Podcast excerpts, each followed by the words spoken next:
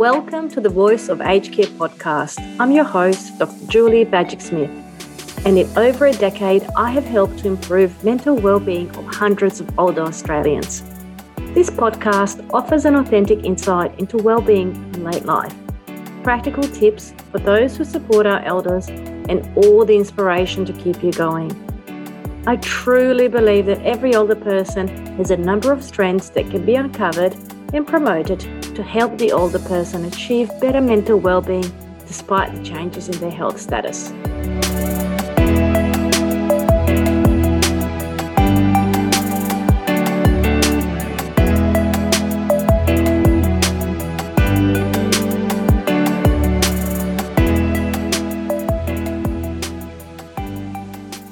Hey, friends, welcome to another episode of Voice of Aged Care. And today I wanted to talk to you about coping styles. And the reason why I thought it was important to address this topic is because we all have different coping styles and we've all been exposed to different types of stress in our lives. And so, well, you know, whilst there's no right or wrong way to go about coping style and ability to to cope, I think it was an important topic to review in terms of where does it fit in when, you know, someone's perhaps avoiding something or if they're too focused on a particular problem and how we go about it. And this came to light because recently I've, I've been involved with a retirement village where the residents basically have been told that they need to move out in the next couple of years because the, the site's getting redeveloped. And, you know, this is a separate topic and I'll talk about it in, in, in a separate podcast. But it was just interesting to see with the coping styles and how people are dealing with challenges presented to them and their ability to problem solve facing the same issue. So that was quite interesting. But I, I, thought I wanted to speak about this topic more broadly and to look at really what is going on with coping styles in late life and what we can do about them. So today, I thought we would go on a journey to discover well, what is coping? The, the, the three styles of coping that we all engage in and to talk to you about the key features of having adaptive coping mechanisms as well as what is maladaptive coping mechanisms and styles and how do we address those as well. And I'll give you some examples of stressors in late life. I mean, I just spoke about the retirement village, but that is not quite typical because it's quite unusual to move into a retirement village and then think, oh, well, I can't stay here and it's got nothing to do because of changes in my health. So let's get into it. So we define coping as what people do to try and minimize stress. Stress is a normal part of our life, and over time, we have all learned different ways to cope with it. We may have adapted different ways of coping either by watching how those around us manage or through our own trial and error. And we've all been coping with through times of COVID in, in a different way. And for some people, you know, self isolation was totally fine, but for others, it really impacted them a lot, not being able to get out of their home or travel or do things. Whereas for some, it's like, well, you know, it's business as normal. So there are many different types of coping styles, but generally we can narrow the different styles in coping into three categories. So we either have the active coping, the passive coping, and the avoidance. Now, active coping involves actively trying to solve the problem and reduce the stress. And that is, you know, really about looking at how that person takes action to identify what is the problem and how we engage in that problem solving and being you know on top of the game and actively involved. And that's really that works really well for some you know if you have an active problem it's like okay you know example of the retirement village. Yep i need to find a home. I need to move out of here. I'm going to be proactive and i'm going to move out of it. And i'm going to do something today put my name on a different retirement village list to go about it. So active problem solving is really about taking that responsibility and action to resolve it straight away Passive coping style, on the other hand, is feeling helpless to deal with the stressor or relying on others to resolve the stressful event or situation. So that might be like, okay, you know what? I am not going to do something about this. I need help. I can't do it myself. You know, I think of my little daughter, Mummy, can you tie up my shoelaces? So it's really about looking at how others can help you and, and feeling really helpless to deal with the stress or, or situation itself.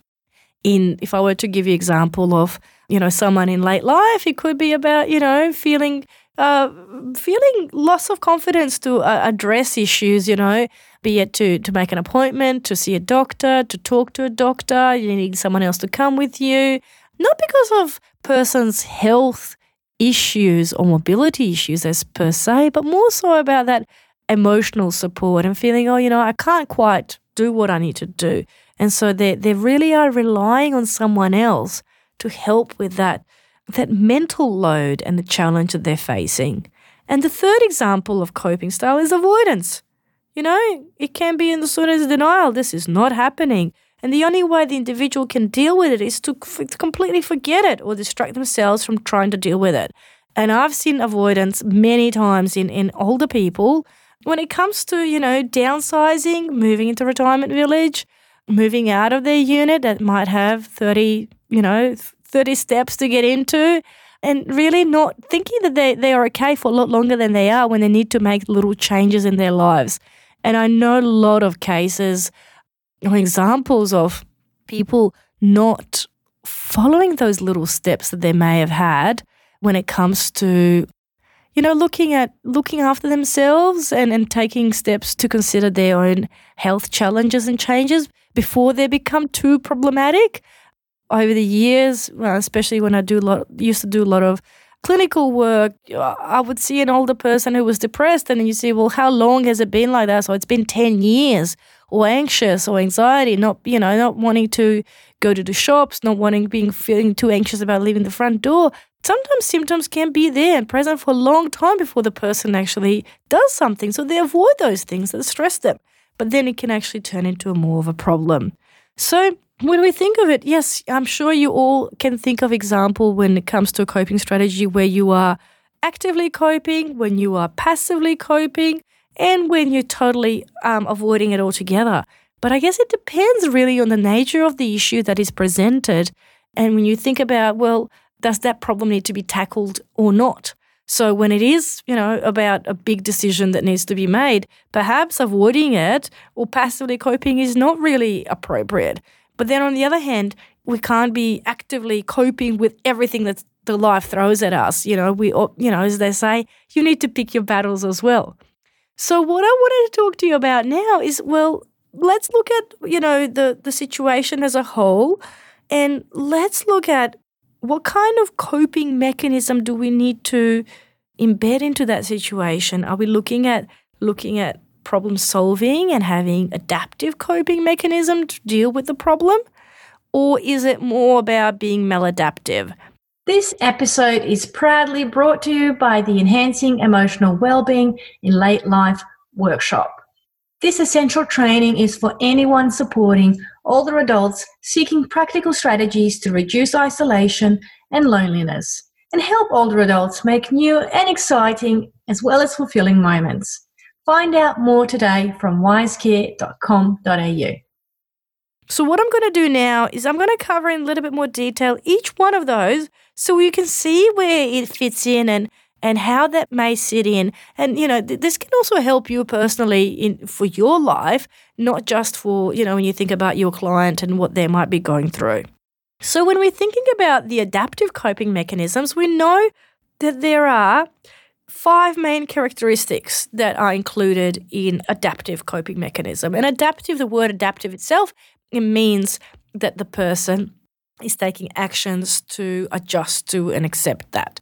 So when we think about, you know, number one, support. So what that person might be doing is talking about a stressful event with a supportive person. It can be as a, as effective way to manage their stress. They might be seeking external support instead of self isolating and internalizing effects of stress. They can greatly it can greatly reduce the negative impact of a difficult situation. Relaxation. So any number of relaxing activities can help people cope with stress. Relaxing activities may include practicing meditation, progressive muscle relaxation or other calming techniques, sitting in nature or listening to soft music. I recently spoke with a GP, um, retired GP in retirement village, and he was saying to me, "Oh, what's the point of me having to do any relaxation techniques if I don't have any cardiovascular issues?" And so we then went through, you know, the benefits, the pros and cons, and the benefits of being in a calm state of mind. And we went through exercise itself. It's like, oh, is that what I, is that all? That I can actually do that. That's actually quite easy. And once we actually did the, you know, did, did the exercise itself, he became a lot calmer and he found it really beneficial. I think for him, it was just the application of it that was an issue and that he couldn't really fully see how he would go about it. Um, problem solving. So this coping mechanism is, involves identifying a problem that is causing stress and then developing and putting into action some potential solutions for effectively managing it. Humor, making light of a stressful situation, may help people maintain perspective and prevent situation from becoming overwhelming. And physical activity. So exercise can serve as a natural and healthy form of stress relief. Running, yoga, swimming, walking, dancing, team sports, and many other types of physical activity can help people cope with stress and the after effect of traumatic events. And when we talk about and when we think about exercise for a lot of older people, well, they they don't necessarily feel like that they can keep as active as they used to be one day, but it is more so about well, what can they do to keep active in a sense of preventing, you know, risk of falls or their muscles deconditioning or just not being as you know, as agile as they used to be, what can they do instead of, you know, not doing anything? What can they do instead if they can't be bushwalking and being active? What can you do instead about keeping active and mobilizing just to keep, get the blood flow through the body? So those are the sort of adaptive coping mechanisms that we think. It's like, yes, talk to people, keep your mind relaxed, problem solve, use a sense of humor, and being physically active. And then when we think about the other end of the scale when people are being maladaptive. So that, you know, we think, okay, what they might be engaging in is escape. So they might be to cope with anxiety or stress, maybe they're withdrawing from their friends and becoming less socially isolated. They may absorb themselves in a solidarity activities, watching TV, reading, or spending time online, having unhealthy or self soothing activities. So these are the examples of you know, it's, it's okay to have some self soothing behaviors in moderation. You know, you might have some Tim Tams or you might watch a bit of TV or you might be, you know, spending a bit of time online. But it becomes a problem if you're using it too much. And it, it and if, if you're not engaging with others and you're spending too much time online or eating too much or drinking too much, it really is not a really helpful coping mechanism. Excessive self blame or criticism at times can be critical. We can all be critical of ourselves and our actions. However, it's not beneficial to blame or criticize ourselves all the time and taking responsibility for outcomes outside of our control. And lastly, excessive blaming or criticism of others.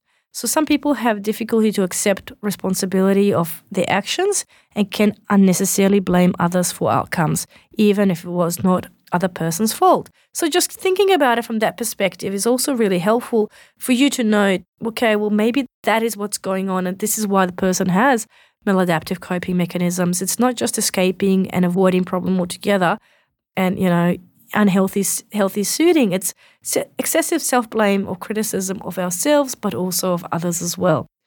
So in having said that, and you know, I hope this episode really makes you realize, wow, there's so much when it comes to coping styles and how we go about them, I think it's really important to note that we all face different challenges. And for older people in particular, you know, it can be really difficult when, you know, they're experiencing the grief and loss and they're experiencing changes in their environment and they're experiencing changes in their in their support network. And their coping styles can really become muddled up and they might find it really difficult to cope in many ways with what is going on for them and what what the challenges are. And the, the, the road ahead can at times appear to be quite dark and narrow, impacted by health issues.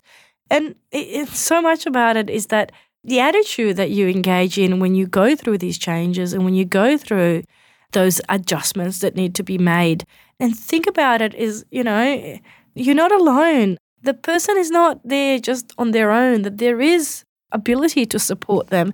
And that there is you know it takes a village to look after a person. And, and so it's not just responsibility of just one person you know taking on ownership of oh yes you know I, i'll do it all this for you. But thinking about inclusion involvement joint problem solving in a sense of partnership and teamwork to improve those outcomes so that we can all play an active role and, and support the older person through the challenge that they might go through, regardless if they live in their own home in retirement village. And also for you to know that if you are perhaps, you know, going through challenges yourself and the coping style through the challenges that you're having, it's, it's not a one person approach. You know, there's many steps that we can go about and, and, and to solve it.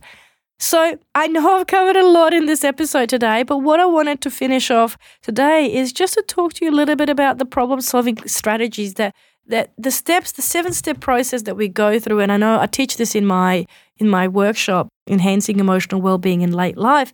But we go through what is the you know when person has a problem and when they need to address it, what are the steps that we need to undergo to help them solve the problem. So I'm going to finish off this episode by giving you that list of seven steps that we engage in to problem solve. So, number one, identifying the problem, what is causing the stress. Two, listing all the possible solutions.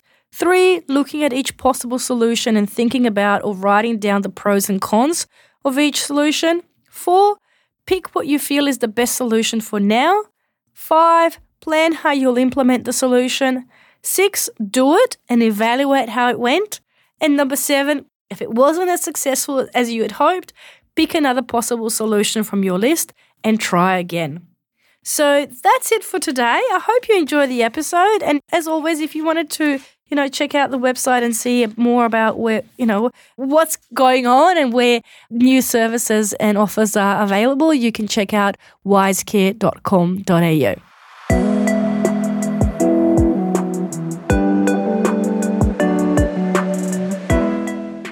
that is another episode of The Voice of Aged Care done and dusted. Make sure you don't miss out when I release the next episode by becoming a subscriber on over on your podcast app of choice. And if you can, please leave a review too. I'd love to know what you're thinking of this podcast and what you'd like to hear in the future. Now, the next thing you need to do is head straight to wisecare.com.au and check out my top downloaded resource five facts about me, which can drive better engagement with the elderly client regardless of your role in their lives. I'll see you at the next episode.